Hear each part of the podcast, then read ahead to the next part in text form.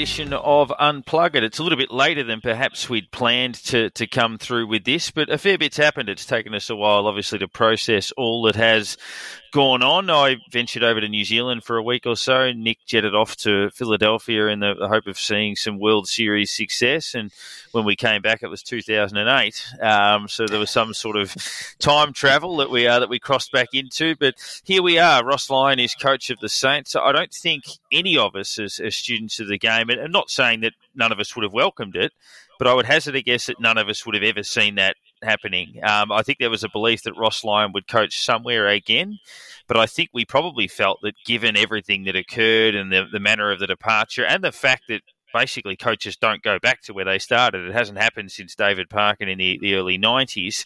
Uh, we probably just never considered that a possibility. And then it just gathered momentum and momentum. And, and here we are. And on top of that, Lenny Hayes is back. We knew that already. Robert Harvey comes back, which is great. He's running the time trial. Some things never change. And Brendan Goddard, true to his word, he said he'd put his hand up if Ross was coach. He did, and, and there he is. So it's difficult to know what to make of it. It, it is exciting. It's a, it's a high risk, high reward situation. As you say, we feel for Brett Ratten. We spoke about that a little bit at the time, and in many ways didn't deserve what, what eventuated, but uh, it is a brutal game. He lands on his feet at North Melbourne, and I think we all certainly wish him all the best in, in that endeavour without question. Um, but here we are, uh, Ross Lyon Mark II. Uh, H, I'll, I'll start with you. You've um, obviously been here through all of it. Um, yeah, what, what what do you make of that? We're we're ready to. I know it was a different slogan. It was a Malcolm Blight slogan, the "I'm on board for the ride," but it feels like it's a bit that way again hopefully his coaching is better than his acting that we saw today. So I didn't um, mind it. it was not bad, but it was pretty ordinary at the same time. So, but I mean, the, I think the simplest way to look at it is who's out there that's a better option. Mm. I think that's the uh, way I've looked at it. I've just looked and gone, who would I prefer? And I'm sort of thinking there's not a lot out there. There really is not much out there at the moment. There's I think this group needs a tried and tested, not someone new. And and that's all that would be out there for us at the moment. We the other option was Brad uh, Brad Scott, but he's obviously gone to Essendon. So it's it's almost the right decision when you look at it. So it's um proven record. That that's the one thing. He's he. I mean, he took over a good list originally for us. It was, it was a good list where it was, it was probably just starting to head a bit of a heading to a bit of a trough at that stage, and he turned us around reasonably quickly.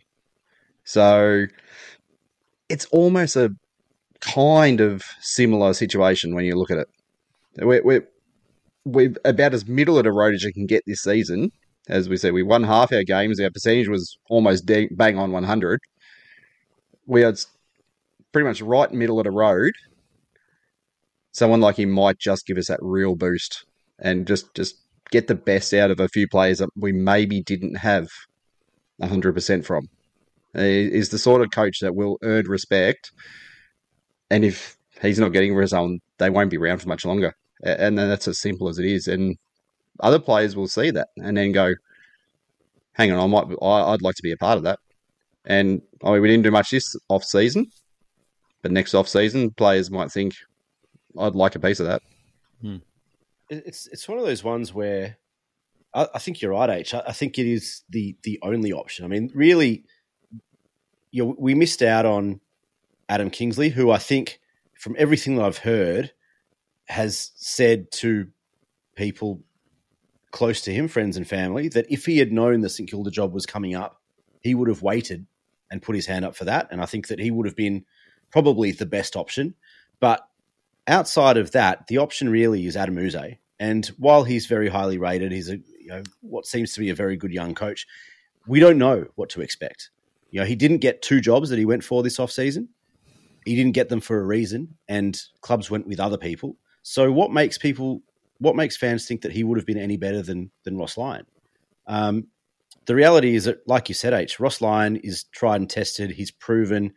He's got a record, and that record speaks for itself. It stands on its own. But I think even more importantly, it's the way that he went about uh, getting that record. And it wasn't, like you said, he did inherit a talented list, but it was a list that didn't really know how to win. And it was a team that, while very talented, very creative, uh, and you know very skillful, didn't have the discipline, the willpower, the work ethic to get things done and to make it count at the pointy end of the season. And he changed that completely. He turned the club around, and we haven't had that that sort of work ethic, that discipline, that structure, the formula that works ever since he left. And as good, you know, we had one or two good years under under Richo. We had, you know, a year and a half that we played pretty good footy under under Rats, um, but certainly not consistently, and certainly nothing that kind of blew people away. That went, oh Jesus, Saints have a great game plan, or bloody hell, they're disciplined. They work hard. They tackle. They you know they do all the things that you need to do. We haven't said that for twelve years, eleven years, and it was when Ross Lyon left that that stuff all fell apart. And so that's what I'm excited about. That if nothing else, and there's no guarantee that he's going to take this team to being a winning team again. There's never any guarantee. We know that. But as long as you're aware of that and you're aware of the things that he does bring, and he brings game plan, he brings structure, he, bring, he brings work ethic, he brings discipline, he brings accountability. And those are the things that we so dearly lack and that we so dearly need and have needed over a number of years when we've had teams good enough to be competing, maybe not to win a flag, but to be competing at the pointy end of the season. Now I'm wearing um, the uh, so I'm wearing the Clash 2007 2008 jumper uh, just to sort of get into the mood. But but yeah, look, I mean, I sort of echo those sentiments. I mean, yes, the, the questions on Ross are has he adjusted necessarily for modern footy? I, I, would assume so. I, I think it's naive to expect that he'll just plug in the same thing and hope that it all works. You have to adapt, and I think he was starting to do that late at Fremantle. They'd fallen away in 16, 17, and by 19 was starting to unearth a lot of what they have now is a good side with Brayshaw and Serong and Cerra, who's now at Carlton, um, Darcy, those sorts of players that were coming through, Alex Pearce in defence, etc. Um, getting the best out of Brad Hill. Definitely. Um, and he's already flagged, obviously, putting him back onto a, to a wing. And look, there's we'll get to our season in, in a moment, but yeah, they're, they're, clearly the questions on him. But as you mentioned, H eleven and eleven with ninety nine point seven or whatever it was percent, we, we, were very vanilla, and that was the feeling I had coming out of the season. I mean, it was probably the.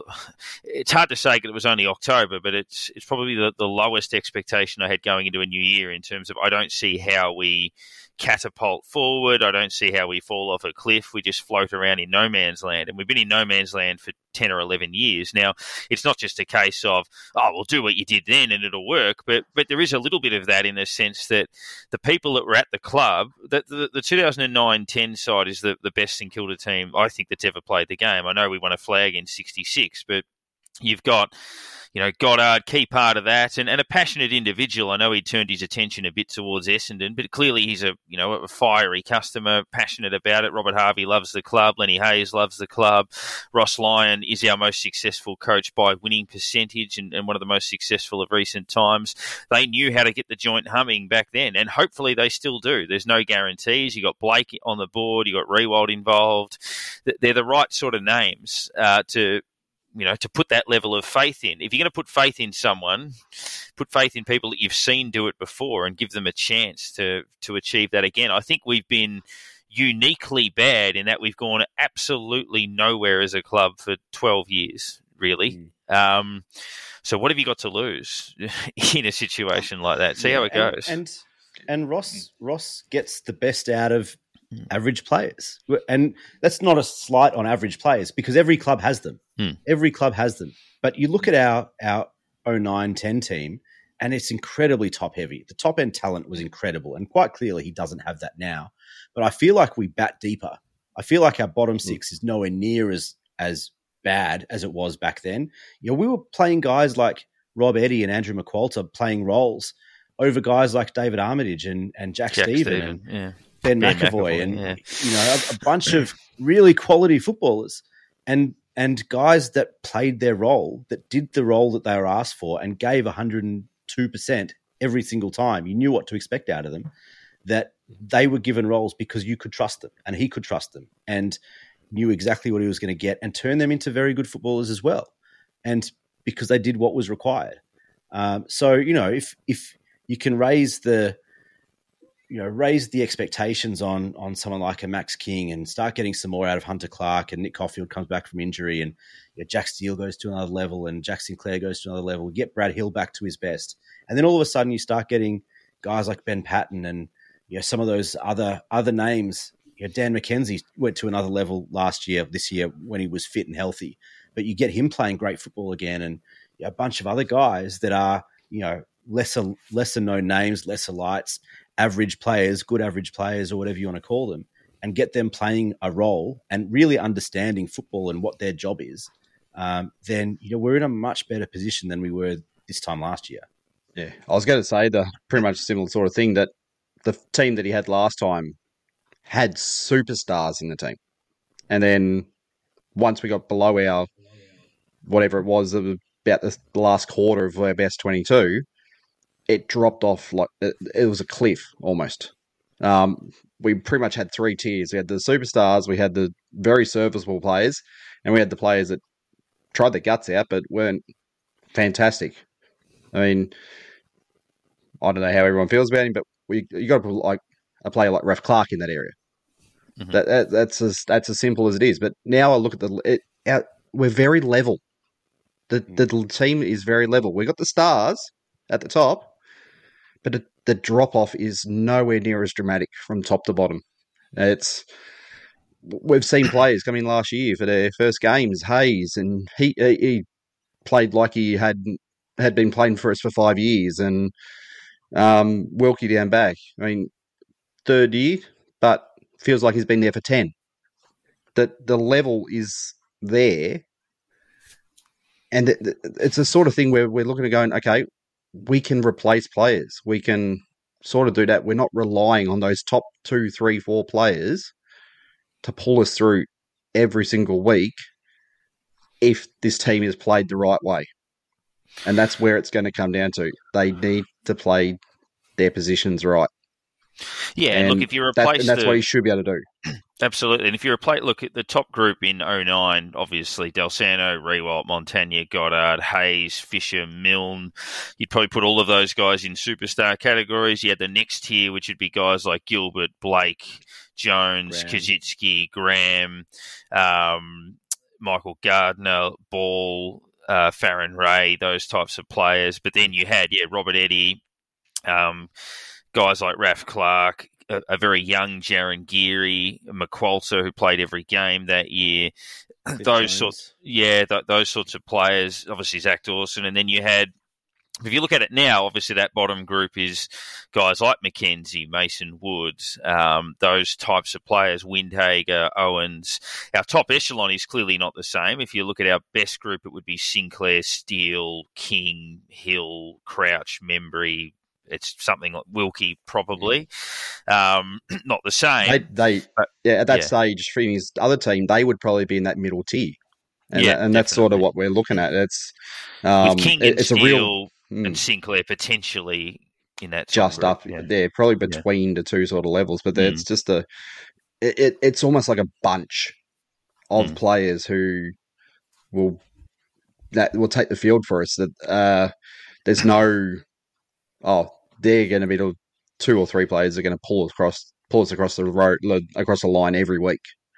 And yeah, and I think for, win the game for us, on, yeah, and, and on those guys you're mentioning, I think the guys that stand out to me, if you look at why we've perhaps been a bit vanilla in recent times, there are guys that have say done the job every week: Sinclair, Steele, Ross, Crouch, mm-hmm. Membrey, Wilkie. Mm-hmm. But guys that generally, when they play well, we always win, but they don't always play well. So I think Mm. Ross is going to be big for Gresham, Billings, Hill, Higgins, Butler, Jones, Clark. They're, Clark. They're, they're probably seven that mm. do jump out to me. The two others I, that he'll probably love are going to be Windhager and mm. McKenzie. Mm, they are yeah. going to fit into his plan like you wouldn't believe, I reckon.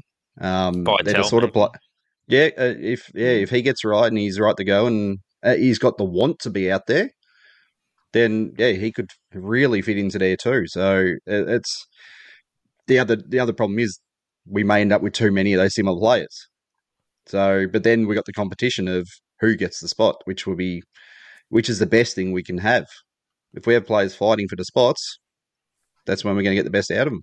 Yeah, it's an interesting one because I think I think a guy that he would have loved would have been Ben Long as well. Yeah, and I, I, feel like the way that Long attacks the contest, attacks the ball, puts his body on the line, you know, all those things, attacks the man, even are things that Ross Lyon would love, and I think that that's kind of what he's going to love about someone like Marcus Windhager, right? Like the way that he attacks the ball, he puts his body on the line, he leads with the shoulder, and you know, go straight at the ball essentially, see ball, win ball, and, and just go hard. Um, and it looks like just from his work ethic, you look at the pictures of him kind of coming back to the club this week, and dude's ready to go. He, he's he's pumped up, he's ready to go. And I think that Ross Lyon's going to love Marcus Windhager. Um, I think you're right. I think he's going to love Dan McKenzie and the role that he plays. I think he's going to love guys like Ben Paton that that kind of do those little things that sometimes go unnoticed. But it is a shame that we've lost that guy that kind of finished the year pretty well last year and um, became a pretty important player for us last season, and, and probably surprised a few a few people at, at the level that he got to um, in Ben Long. Keen to see how he goes with Jack Hayes. Obviously, um, he would be a second ruck slash forward. I would have loved to have seen him have a year with Ryder, but that's obviously the way it goes. Um, Marshall's particularly important clearly in terms of staying fit. Um, yeah, I mean, what does he do with someone like Coffield? Um, sort of where does he fit into the the scheme of things? But yeah, it's it's intriguing in that space because we, have got a lot of guys, and I look at those two small forwards, Butler and, and Higgins. I mean, Higgins more of a genuine match winner, Butler more of a pressure forward. Um, I would hope that in the way that, and they're not Milne Schneider, but in the way that he harnessed Milne Schneider, if he could harness that in terms of constant repetitive disciplines, same spot, don't drift in and out of games, um, and just try to get the best out of those players, particularly Higgins, I reckon. He cops a, a, a bit of a.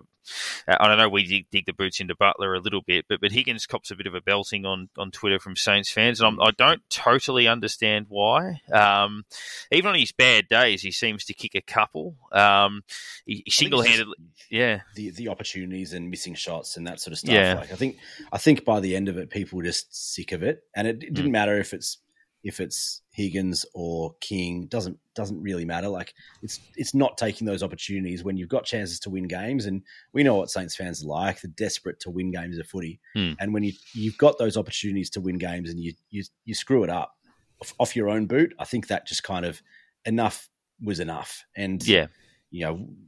I, I think that kind of the, the shit hit the fan in that case, and that, and that's why I think Higgins cops a bit of a bad rap.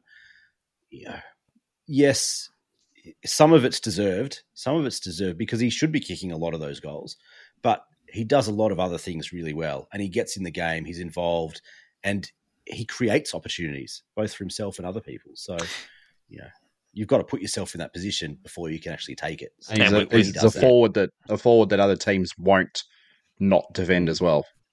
That's that's he, he's too dangerous if you just think no no we'll just sit off him and and we're starved of the other one. So yeah. I'm not dropping one of the ones we do have. no, yeah. The other one I think that Ross will like is Mason Wood, and we yeah. saw kind of what he did in the second half of last year as well. And look back to, to what he was able to do with Farren Ray, who him, you know he was a maligned player as a you know high draft pick. Um, at, at another club, came to us with the reputation of being soft and weak and whatever you want to call it. But you know, through his time at St Kilda, didn't really put a foot wrong um, and, and, especially under under Ross was able to become a really important part of that that team that was ultra competitive, if nothing else. Yeah, Wood, Wood almost made himself an automatic inclusion by the end of the season. There was mm. there's no way he was not getting a game that towards the end mm. of the hmm. year. He's he did pretty well everything that was asked of him, and if not more. Uh, and I actually think he's he's already in a better position now than Farren Ray was when he came to the club and Ross Lyon took over. In that he does the hard things, he's got the running patterns, he works hard, his work ethic is great. Um, you know, he, he does the little things, and it's just some, you know, potentially some concentration issues and a few little skill errors here and there that kind of let him down. But yeah, they're things that can be fixed mm. pretty easily. They they started dropping off though. They uh, they became less and less, which was good. So yeah. and just keep on that path. Uh, that's what that's what he needs to do. Well, if we had made the eight, it would have been in no small part to his effort against Brisbane in the second last round. Um, it was huge in that game, and had we have converted in the last quarter, we win that, and obviously go into the Sydney game alive. So, um, yeah, very valuable player. Mason Wood. He was, a, I think, a regular feature in the in the Jason Blake uh, over the course of the year. So, and quite fitting that uh, Jason Blake really did, I would think, have his hands all over uh, what has taken place from what we can gather. And yeah, when we had the conversation a month or so ago, I think we all agreed that they must have had something in mind to have done what they did. So, I'm not sure Adem Yze and um, Daniel Giansiracusa and those guys should have been waiting by the phone too much. I think they, they pretty much had it all it all locked away, rightly or wrongly. But we look at the the year that was, and I think I made the point a, a few weeks ago that had we have gone three and eight to start and come home eight and three, the views would be very different. It's the same season, but I guess we've got to look at why we dropped away, and that's where it's a little bit difficult. Whether we got figured out a little bit, whether we got a bit lucky early in the year, whether we were a bit unlucky late in the year, whether we lost form when we had tough fixtures, but might start off with sort of theories behind when it turned. For me, I know a lot of people have pointed certain results, but I just remember sitting in the room I'm in now when we played Brisbane at the Gabba in the middle of the year, and that wasn't a game we were necessarily expected to win, but we were a chance. It was a top four clash at that stage. Uh, we got a few injuries in that game, but we kicked three in a row in the second quarter to lead by 11. And then Jack Higgins, who we just spoke about, took a one hander about 35 metres out and had a shot after the halftime siren and missed. Now, I'm not putting it on that, but I remember thinking at the time, it's a pretty big kick. If he kicks that with three goals up in a low scoring game, and really, at no stage for the remainder of the season did we ever look near it. And it was injuries that cost us largely in that game, not so much that miss. But I just remember having a funny feeling when I uh, probably went to the fridge at halftime, thinking eh, that we could have uh, could have could have done with that. And then, yeah, it just was never the same from that point. That, that was probably a huge result. I mean, we win that. We don't cop all the injuries. We we go into the next week. I mean, yes, we're playing Essendon, but quietly, confident, well, more than quietly confident, I guess. I mean, generally we don't go into an Essendon game very confident. We just don't play well against them. Um, but more confident than usual. But we lose those players and we sort of go, oh, so what's coming up? And we think, oh, Essendon, Sydney, who are right up there, Carlton, who were flying at that time, Freo again, who were flying, Bulldogs. It was just a road ahead, and you're looking, going, "Oh, how are we going to, how are we going to go with this?" And somehow we managed to pull out one against Carlton, which out of most of them, that was probably one of the ones that, like, we had our opportunity against Sydney early, but then they just ran away from us, and yeah, then we sort of going Carlton, uh, no good, and then that gave us some hope they gave us hope. Okay, maybe we're not down that far. Maybe we're we're a chance again. Um, but yeah, just those injuries. They like McKenzie didn't come back. With the, he was a huge yeah. loss, and they're the sort of yeah. players that you think against Essendon he could have been a real help. Against Sydney, they're they're a bit of a tougher team. There, he's a real help there. You, he's probably the biggest injury from our season that we had. Um, if someone had said to you, we would have finished the season missing Dan McKenzie and there was a turning point, you'd be going, how? How many other players did he take out?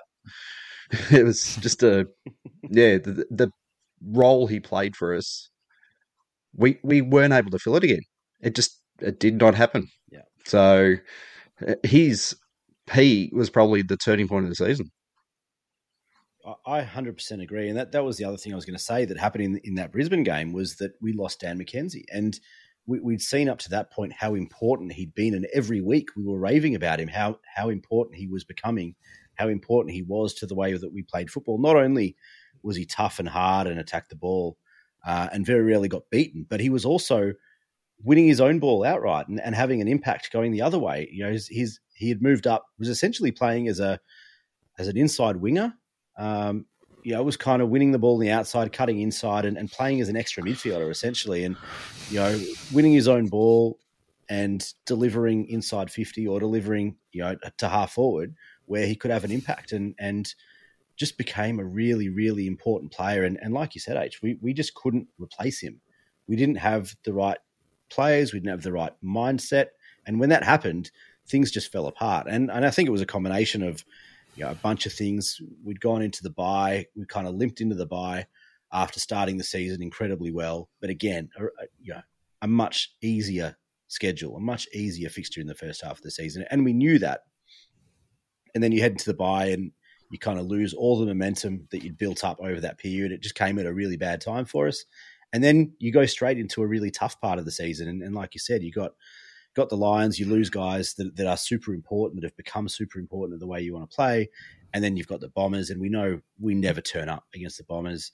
Um, that game against Sydney was a really demoralising loss uh, as, as, well, possibly even more so than the Bombers game, which is hard to believe. But like you said, we were kind of in it early, and then they just ran over the top of us and showed just how much of a gulf in class there was between the two teams. And Sydney went on, you know, to, to we know they they sucked in the grand final, but they deserve to be there.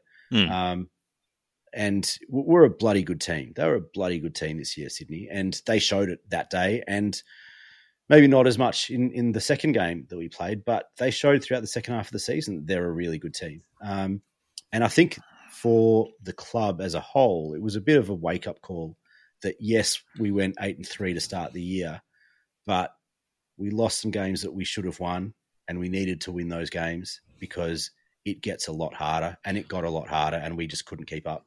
And a lot of it is the good and the bad. I think is summed up in the the same answer. In that, if you want to look at things that can turn around and get you back quickly, it's the same answer as to, to what went wrong in a lot of respects. So, first half of the year, we didn't have it all our own way, but we showed resilience, which was completely gone in the second half of the year. I mean, if you go through the first half of the year against Collingwood, we are getting smoked. We, we came back and nearly pinched that. That turned out to be not as bad a loss as we thought it was at the time. Uh, Fremantle again outplayed early, hung in there, turned it around. Richmond got four goals up on us and were all over us. We just absorbed the pressure and then blew them away. Did the same thing against uh, the Giants, where we had a lot of injuries and hung on. Against Geelong, they were all over us. We hung in there, turned it around and won. And it was that resilience where it's like, okay, we're, we're just fighting and fighting and fighting until we get momentum and then we run with it. But in the second half of the year against Essendon, we didn't show up. We didn't respond at all, save for a five minute burst. Didn't fire a shot against Sydney. Against Fremantle, we played well for half a game. And then as soon as they put pressure on us, we stopped. Bulldogs, when we were playing for our season, we just walked out of the gates Geelong, we actually got back into it at half time at Kardinia Park, and then they just blew us away, and we're like, ah, fair enough. Um, that was the most disappointing part. It's like in the first half of the year, there was a genuine spirit and resilience. And to mm. me, in terms of people that have ultimately lost their job, that was the most alarming aspect of what happened as to w- what was going on between the years, that they were up for the fight, and then they weren't anymore. Yeah. And that was the, the thing that was most concerning. Yeah, I mean, even the wins over West Coast and Hawthorn weren't convincing. They they. No. I mean, West Coast we did what we had to do. I mean, it was in Perth.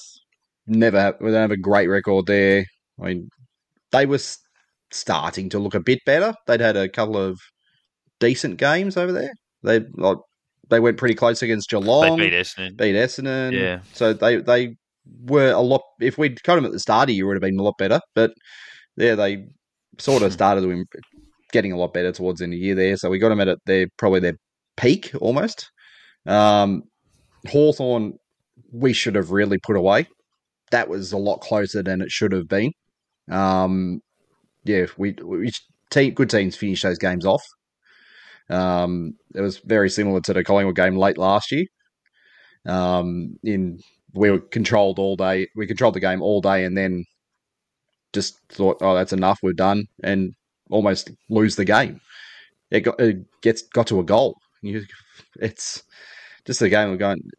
Is that the sort of season we're finishing with? Are we going to play like that and lose a game like that? It was just like, surely not. We surely don't do that. But yeah, the last two games of the season, we probably played better against two good opponents who were, I guess, they were still fighting for position.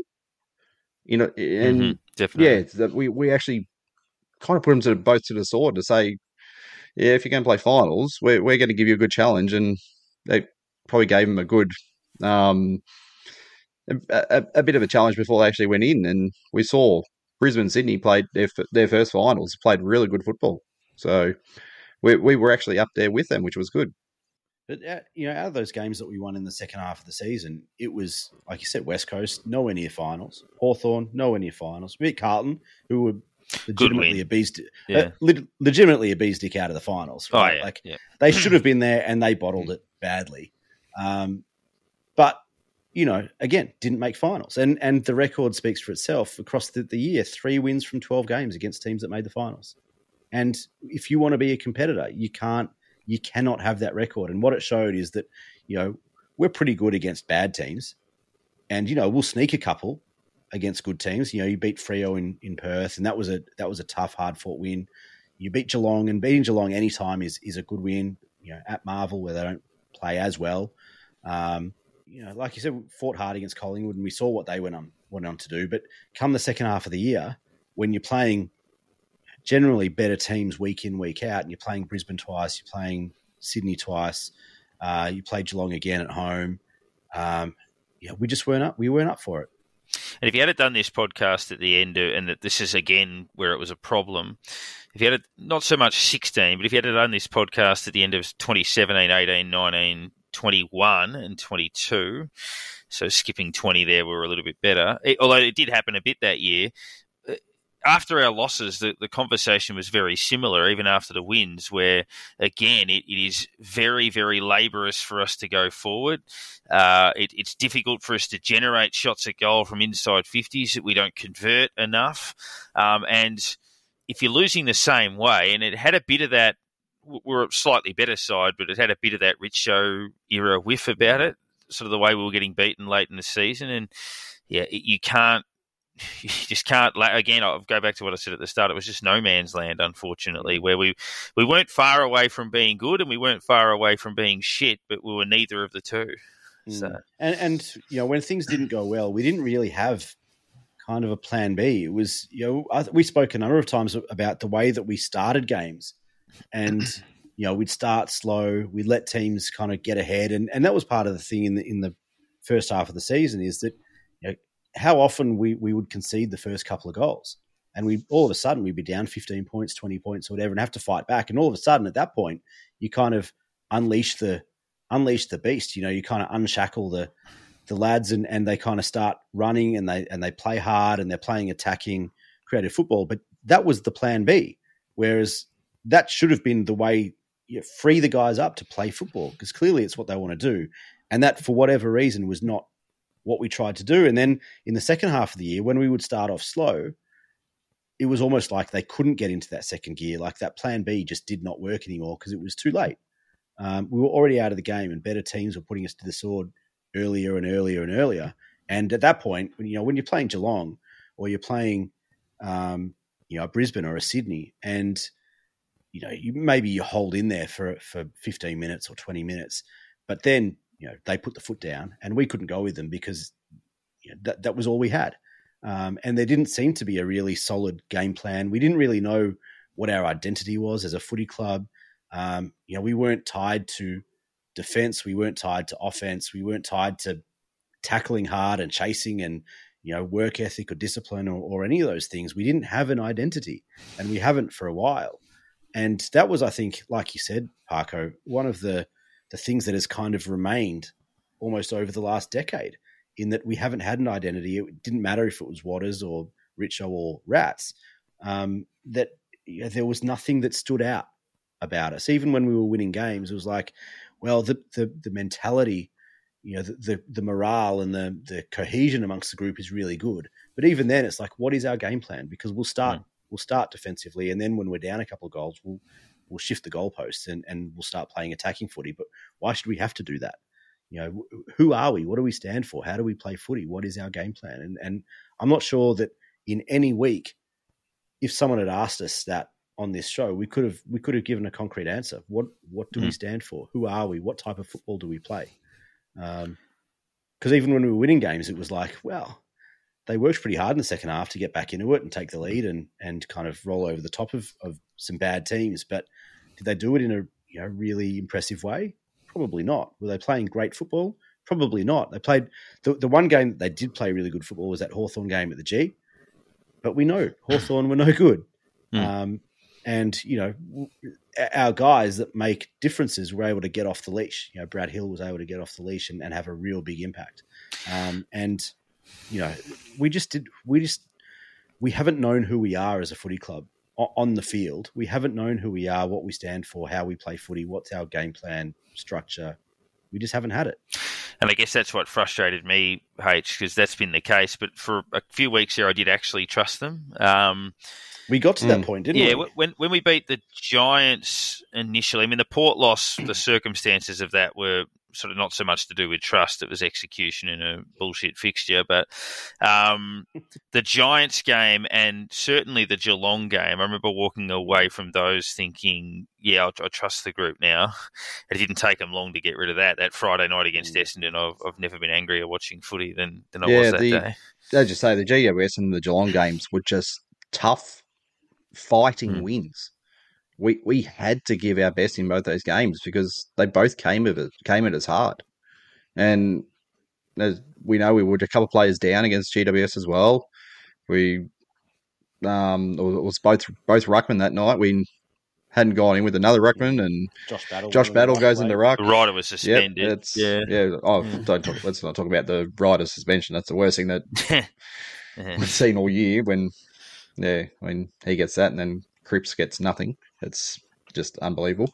Um, but yeah, just those those two games, just hard fought. We showed that yeah, if we're in a tight situation, we we can defend, we can attack when we need to, and keep that team keep them away from us in, in that tight tight situation and hold on. Um, we've there's been plenty of years where we get into a situation like that and we'll concede a couple of goals late and lose by a goal or and to go well what's the point of trying so hard for th- over three and a half quarters and then just let him get the last few and pip us? It's but we found something on those few games.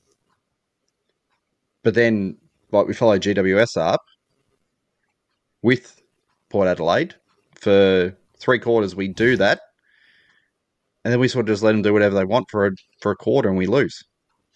Um, because what we end up kicking that night four eighteen. I mean, yeah, gee, yeah. I mean, yeah, Port yeah. were not a lot better, but we get that many opportunities. We've we've got to we've got to kick them, and that's and that's where yeah, it's a few times this year we've missed at crucial times. We missed a couple of crucial goals that I flip that game around. Hmm. Flip possibly. Um, I'm trying to think of another. Brisbane yeah, late, certainly. yeah. Um, we managed to stay in that and get that result, and then pull one of the again Brisbane or Sydney at the end of this season, or don't let Freo run over us in the second half, and or so we just let them come out and do whatever they wanted in the second half of that game. And Mean, flip a couple of those results around, played the way we played in the first half of the game, and we, we played finals. And that's a, that's as simple as it gets. We just didn't have that finishing. We did all hard work and then just sort of just dropped and didn't take the chances. So uh, uh, it's just yeah, just that finishing off of games. It will be the one thing that, as Nick's saying, there was no plan B. Things started going around, uh, turning away from us, and it was a bit like, all right, how do we, what do we do now to change this? And I think by the time they'd figured it out, the game was over. So we need to be ready for it. Yeah, you, you mentioned that kind of trust factor that kind of it, it, took a while to get to that point. It was like round six, round seven, round eight, even that we. Mm. I think we finally, you know, we did that show after whatever week it was, and we kind of went the way that these guys fight and kind of believe in themselves that it doesn't matter if they're three goals down at three quarter time that they'll they can run over a team. They're fitter, they're stronger. Um, maybe not playing great footy, but they believe that that if they're close enough, if if they're within a range at three quarter time, they're in this game and they can roll over the top of you and, and, win it. And they, they showed that they could do that a number of times. And so I don't I don't remember whether it was round six or seven or whatever it was that we kind of finally went after kind of talking about it for a few weeks that we actually believe in these guys and they believe in, in each other and they believe in themselves. And I think we got to that point and then within a fortnight, maybe it was gone, and it's like ne- never, never again. And, and, that's that's so St Kilda. That's so St yeah. Kilda. Yeah, um, that that Essendon game, I think. Yeah, I, I, don't think there was ever trust again. It'll take a while mm. on the back of that because the same thing obviously happened twelve months earlier. I reckon before we got a few listener questions um, coming through via Twitter, especially at Unpluggered on there. But um, we know statistically, obviously, Jack Sinclair won our Best and Fairest, our uh, Jack Steele Award. He won the Trevor Barker Award. Probably the only changes in our order was we had Cal Wilkie top six. He finished second in the St Kilda Best and Fairest. Brad Crouch, I think, dropped from second in ours to maybe fifth or thereabouts. But everything else, Steele and Memory, etc., was around about the mark. And, and clearly, obviously, Sinclair a, a, big step forward, and Max King 50 goals for the, the first time. But should we do a an ultimate Jason Blake slash Shannon Noll? Almost said Butler again. Um, for the uh, the the year that was, I think my Jason Blake award for the year probably goes to Mason Wood, who we spoke about earlier. I know there's a few contenders in there, but for mine, he you know unheralded most weeks, and a lot of people probably had him close to being dropped most weeks, but did a job all the time. He probably only played one or two bad games, missed the last game of the year with injury, but was a, a very good player. And uh, the ultimate need to lift award, I think a guy that has the potential to be very good is uh, Zach Jones. Now, obviously, early in the year, he, he, took some time away for personal leave, but when he came back, he just couldn't quite get going. He'd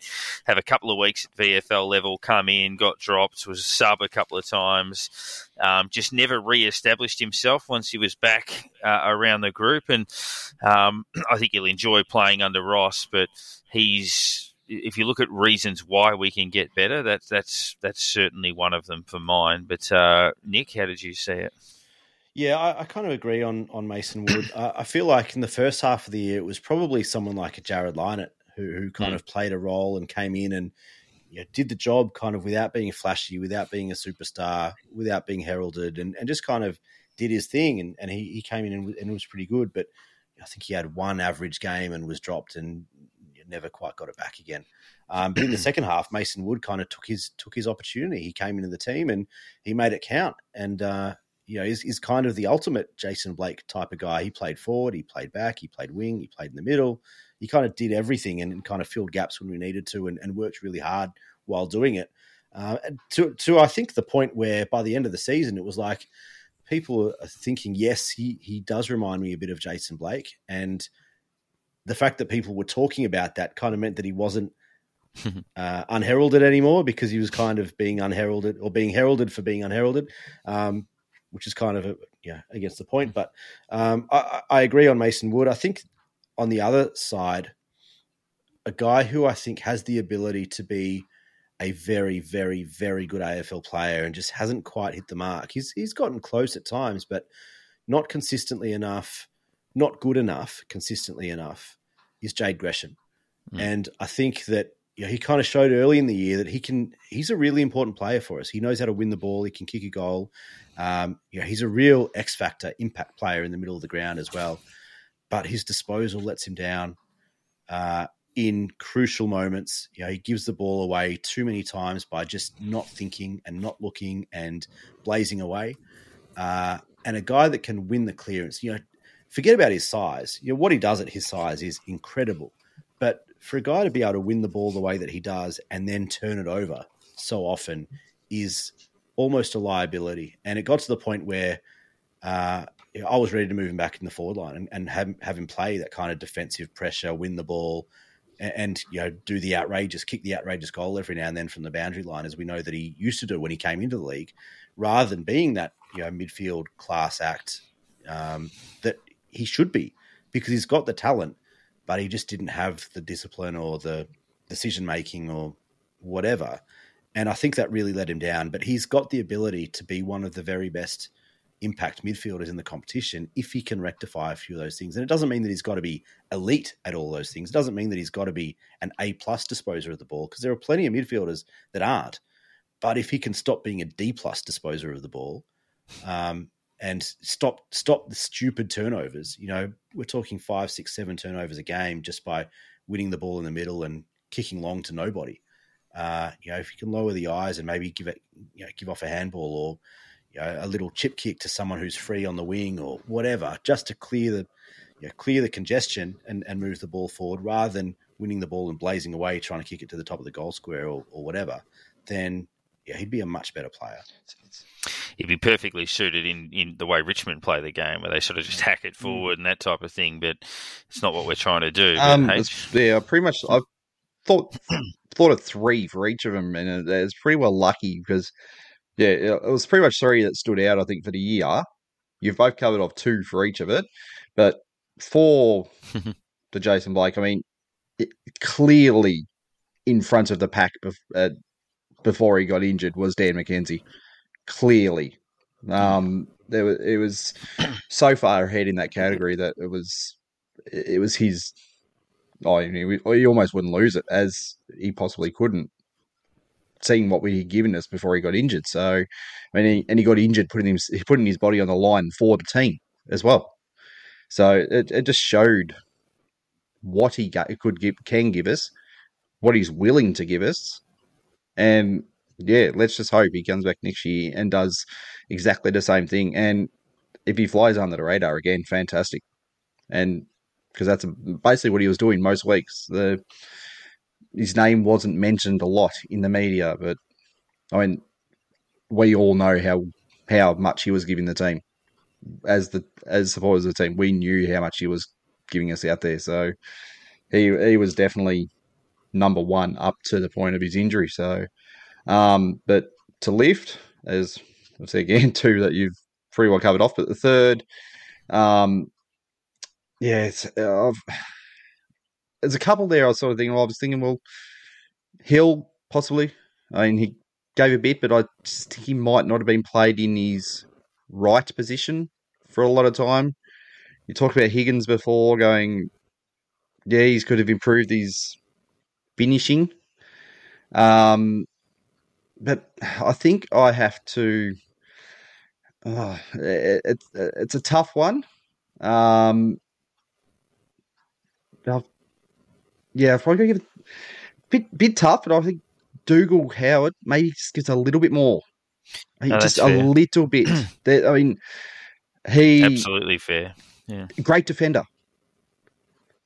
geez, I, I worry every time he gets the ball and he's trying to find something to do with it. We, these little pivots and these little spins and turning into trouble, and he's just got to make the better decision. Mm-hmm. We've got it's better him kicking the ball fifty meters down the ground than it is to do a little fancy spin and get caught holding the ball right in front of goal. And we saw that a few times. So let, let just better decision making. I mean, he's he's put in there as a leader for a reason, but he's got to show the leadership, not just act like a leader.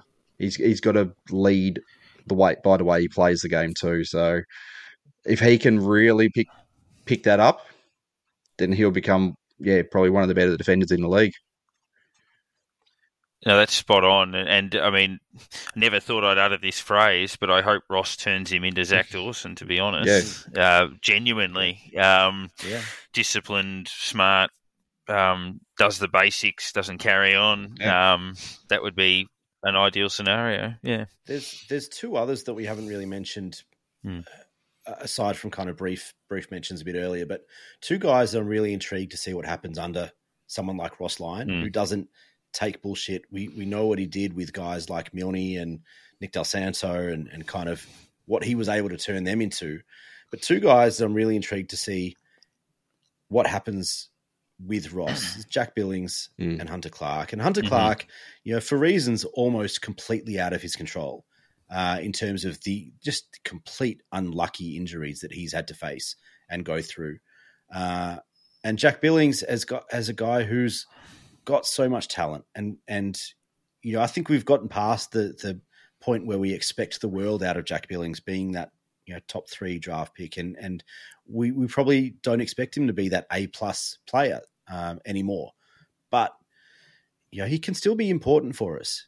He doesn't have to be Bontempelli. He doesn't have to be a Petrarca type, but he can be really important, and he's got a skill set that is incredibly valuable in a team like ours, where it's you're crying out for skill and just talent.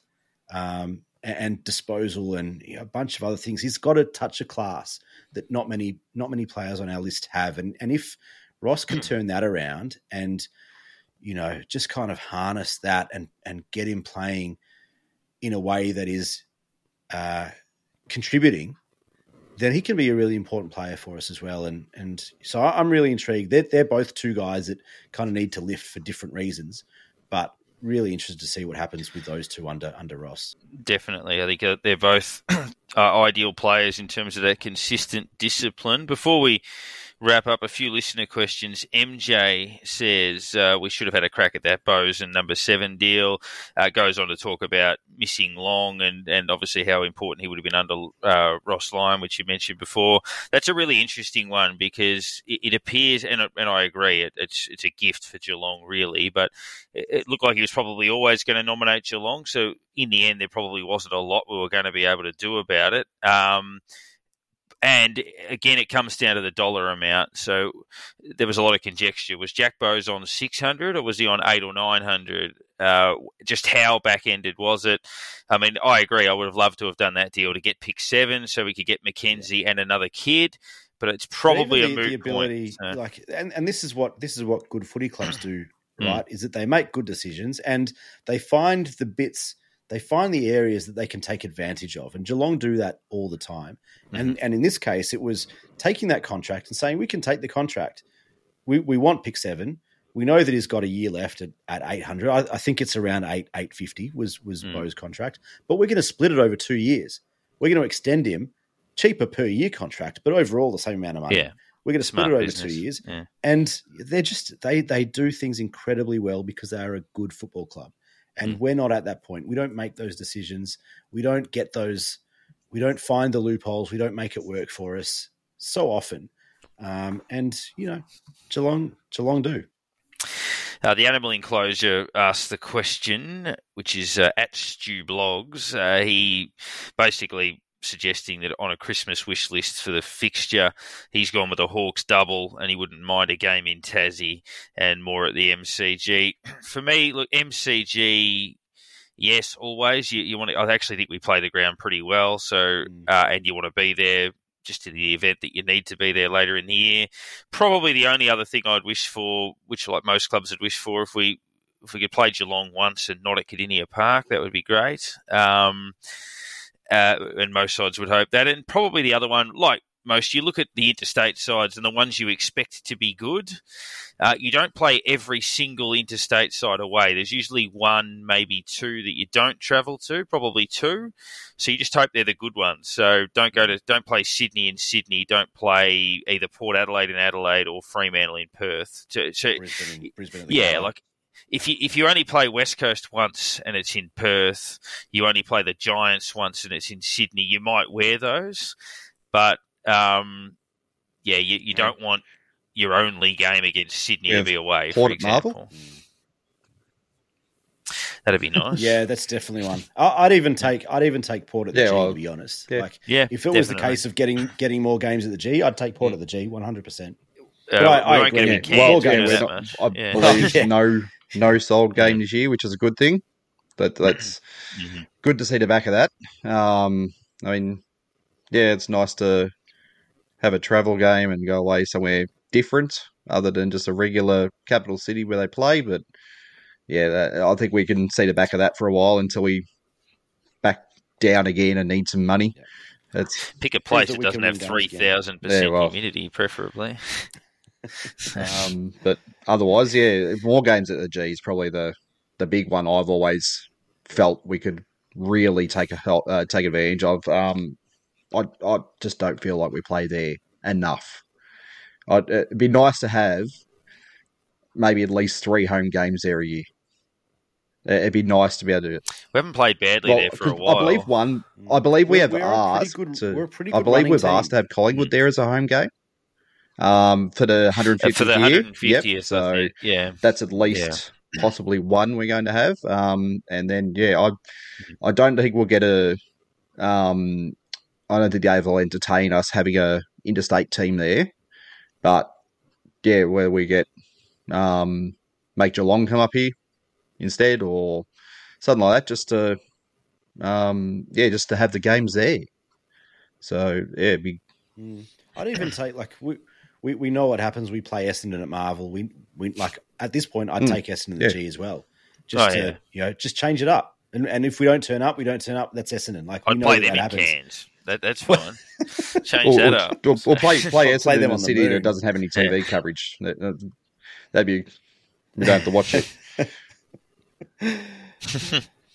Uh, Um, yeah, I think that I think that's the that's the that's the this I think the, the the given for everybody is that we want more games at the G. We're a pretty good running team. We we like the space. We've got guys that can run and create space, um, which you know we don't have as much of it at Marvel. And and if we can utilize the space at the G, which it, you know we have done over the last few years, then why not? Uh, so GM, what's GM three one eight nine on Twitter, whose profile picture is Marcus Windhager in a Portland Trailblazers uh, singlet. So um, Marcus is obviously a Jet. So there's lots of changes off field so far. If you could make one change on field, positional or otherwise, what would it be? And who finishes top three BNF? Um, positional change. Probably, I'd still be tempted to play Gresham forward, even though you mentioned that. I'd, I'd still be tempted by that as a Mm. a high forward. Uh, Yep. Top three BNF, you'd be thinking Sinclair and Steele would be likely, and then I would love to see. I think I think if Gresh takes that other spot, we're in pretty good shape. Or more importantly, if Brad Hill takes that other spot, we're probably in pretty good I'd shape. love, but love uh, see. any oh, I'd love to positional see Max? King one in the top Yeah, three of the best and fairest, and two Yeah, the ground. I- I'd like to see him up the ground a bit further. Mm. Um, we've seen how Yeah. we've seen the marks when he was struggling. He go gets up in the wing and he all of a sudden just clunks everything on the wing. If we're having trouble moving the ball, get him up there. Get him like. Membrey can mark in the forward line. Uh, Hayes will be hopefully back in there playing. It'll be that there won't not be options there.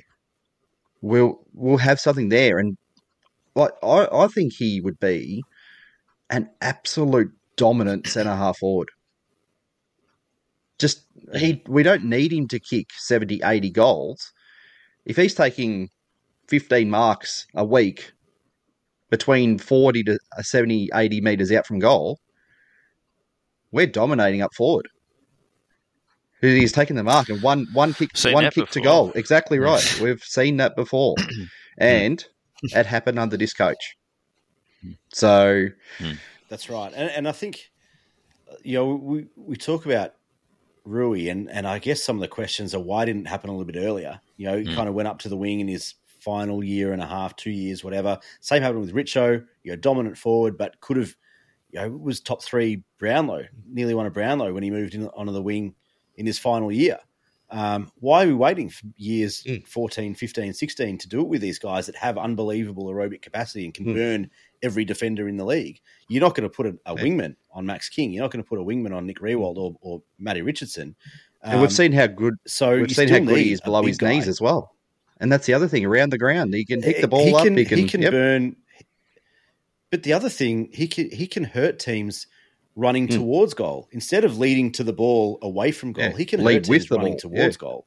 Yeah. And uh, I hundred percent agree that that's that's the thing that I would change is that yeah, even if he instead of setting up at the top of the goal square, he sets up thirty five meters out, kind Mhm. of in that in that middle Mm. ground between between goals and fifty meter, and just give him that extra space Mm. to to come outside fifty to kind of lead up to the wing and and and be a true centre half forward, because I think that he's got the ability to break games open by heading towards goal, running back towards goal, or being able to impact by winning the ball, Yeah. you know, further up the ground, and then being able Yeah. to deliver to. and to I, other I probably feel very similar with him with Riewoldt too.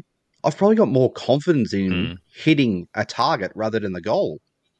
Yeah. a field kick. His also, field kick, he kicks better his from kick's further beautiful. out. and yeah, go I to think both of YouTube and watch the highlights from- of the, the Hawthorn winning round, whatever it was, for, and the, the lacing out of Brad Hill running into an open goal from Max King, um, Mm. where he took a mark about 60 out and just turned and drilled him with a, a 50 didn't, metre didn't have to break that's stride. what you uh, That's what you Yep. want to see.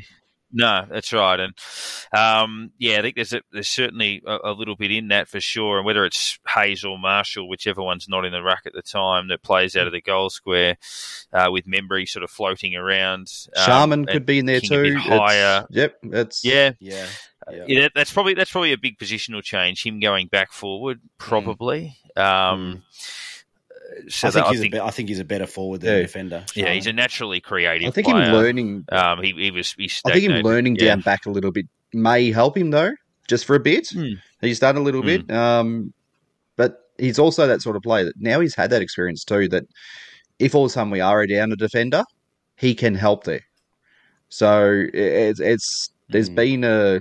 I mean, we're bringing in, we've brought in another defender, but at the same time, if as I was saying, we don't know, we could lose a couple very quickly, and but he's had that experience now, and we can use him. So he's he's a very flexible And- player for us now. if if we're playing if if we're playing Zaine Cordy every week, then we're probably not in great shape. Yeah, So you know, while we brought him in, he's he's a backup. You don't want him playing over a Dougal Howard, over a Cal Wilkie, over you know Mm. any of those guys thi- that are currently in the team. I mean, I, I like Zaine Yeah. Cordy. I like him as a backup though. I, I don't want him in a key position. Yeah, I think- out. he could be used against some of those bigger forwards we've had trouble with over time, though. Um, that's part of Yeah, the reason I think we've actually got him. But that's that's Yeah. for certain. That's for certain Mm. matchups. For, for certain matchups, like I, I don't think he's a plug and play, you know, week in week out type guy Mm. for us. Um, and if he is, then I think that we're probably in a bit of trouble. Bots asked a good question about change of game plan. Uh, we've spoken a bit about that. Probably less holes would be the, the, the main one. Obviously, Ross Lyon's teams are pretty solid, and, and one that was asked in general by a Saints fan, not necessarily to us, uh, that I just just saw scrolling uh, as a final question. If we were to crystal ball to the end of next year, someone who's not in our best twenty-two now, who will be then, as to just who that might be the the logical one for me would be I'll probably throw it out a throw it out of left field a little bit. There was one I was going to go with, but I'm going to go with Leo Connolly actually. Um, I think his ball use is something that will stand out. He just couldn't get going with concussions early in the year, so um, I'd like to see him get a crack. It's an interesting one, Leo Connolly, because I think a lot of people expected the way that he finished 2021 that he would be best 22 this year and just never got going. He had that, that concussion early in the season, you know, at the end of preseason or whatever, and kind of missed round one and then was never able to, to get into the team despite playing some pretty good footy in the twos. Um, so I kind of agree with that. I think the other one, and we kind of mentioned him uh, a few minutes ago, is is Cooper Sharman. And I think if if Sharman can cement himself as a best 22 player, then I think we are in a good position because I think his his natural talent and his flair and the ability to do the unexpected. Um, you know, we spoke this this episode. Well, it's a little bit later in the year, but this episode last year, talking to Rocket Eid about the talent in Cooper Sharman and his ability to to do some outrageous things, you know, out of nowhere and kind of change games. Um, if if we can find a way to harness that and make him a best twenty two player, then I think that we're we're doing Yeah. all right. There's, there's a couple of dominations there. I mean, Byrnes could really find his way. He, he could find a position and not lose it again. He, he, he can find a football. We, he's just got a bit more, get a bit more confidence in, I guess, using the ball. Um, but he- he he will get in there and get it, and he could provide a lot if given the opportunity. And um, it- it's the same sort of mold as we're talking before about Jack Bytel. That there's could be a bit of similarity there. That I mean, you crystal all to the end of the next season. Chances are we may only finish the season next year with one of them. It's if one uh, there might not be space Or for two, both those players to break into the team, um, and there probably isn't. So, yeah, we may The thing I think that Byrnes has Byrnes has over over Bytel is that he's got he's a bit more mm. of a runner. Bytel's kind of that one paced, you know, contested ball winner, uh, clearance clearance type play. It doesn't have the running power, um, and you know we've mm. got a lot of those guys. We, you know we've got Ross, we've got um, Crouch. You know, Steele is a little bit the same, although a level above. Um, you know, we are a kind of a one paced midfield, and and Windhager as great as he looks to be, is kind of similar. Like he's a bit more powerful. He's a bigger body, does some different things, but again, he's not overly mm. quick. Um, Byrnes has a bit of that kind of foot speed that no one else has, and so I think that kind of sets him apart and probably gives him a little bit of an advantage. But I think you're right. Like they're both on one year deals now. Um, they could both be gone at the end yeah. of next season. Been saying, yeah, been saying the pace with Windhager though. We do know he's just won the time trial at the club down at the club, so um, mm-hmm. And Robert Harvey was in that time trial, so that's no mean feat. Um, so he, he's, he's, not only to win a time trial. Yeah, so he's not only bulking; he's also getting quick. He, uh, he's. Hmm. But I mean, that was that's a that's a three k time trial, not a sprint. So, yeah, but like, sustained. I, I guess the difference is, between someone who sustained pace yeah, at a, a later sure. time in the game he still has that pace, which is the sure. Yeah, it's it's greater. It's greater running power, but I wouldn't. Yeah, I, I wouldn't call it like I wouldn't call it pace like a. It's an ability. It's an ability um, that had like a like a Dustin yeah. Martin to burst yeah. to, burst out of a pack and mm. you know that sort of thing. I, I, which I don't really think that we've Gresh mm. Gresh has it. Um, Brad Hill has it. Brad Hill has it. Um, Jack Sinclair Jack has it to some it. extent. Um, you know, th- there's a few guys that do, but we don't have we don't have a yeah, bunch. You can you can see no, Wind Windhager kind of, I guess, almost molding into that. Um, maybe that Cripps kind of thing, but he just might have that bit of pace over to, yeah, over him I though. I'm thinking of Nat Fyfe. Um, I keep thinking of yeah, Nat Fyfe, as well. Yeah, yeah. Body, you know, so, to, you know, he's yeah, I mean, just well, he's 19 and he, he, looks yeah. he is he's AFL built. So it's he's it's he's yeah, yeah. no love the it. other one that, that is a bit of an X factor is Mitch yeah. Owens. Hmm. You know, we haven't we certainly haven't seen the best of him. We've seen glimpses. Wanganeen Miller, Milera as well. Yeah. yeah, yeah, yeah. Yeah. So there's, more, a, there's a bunch of guys that we clearly haven't seen the best of. Yet. Definitely, and and hopefully that that time does come. Uh, so that's been our sort of somewhat belated review. Obviously, got the draft not far away, which we'll touch on when that does fall. We're still hoping to have a, a rep from the club, and, and that's progressing okay. We'll, we'll try to bring you a few more special guests as well, but. Uh, you can catch this and, any other podcast. We, we, have gone back in time to 2007, so you might not be able to get it on a, a Nokia 3310 or anything like that. But um, the I think the first iPhone comes out sometime soon, so you know, you'll be able to check that out there. Otherwise, jump on the PC and, and get it all uh, all online there via uh, Spotify and all of the usual platforms. Uh, we'll yeah we'll be back post the draft, but yeah Ross Ross Lyon era Mark II. Who would have ever seen that coming?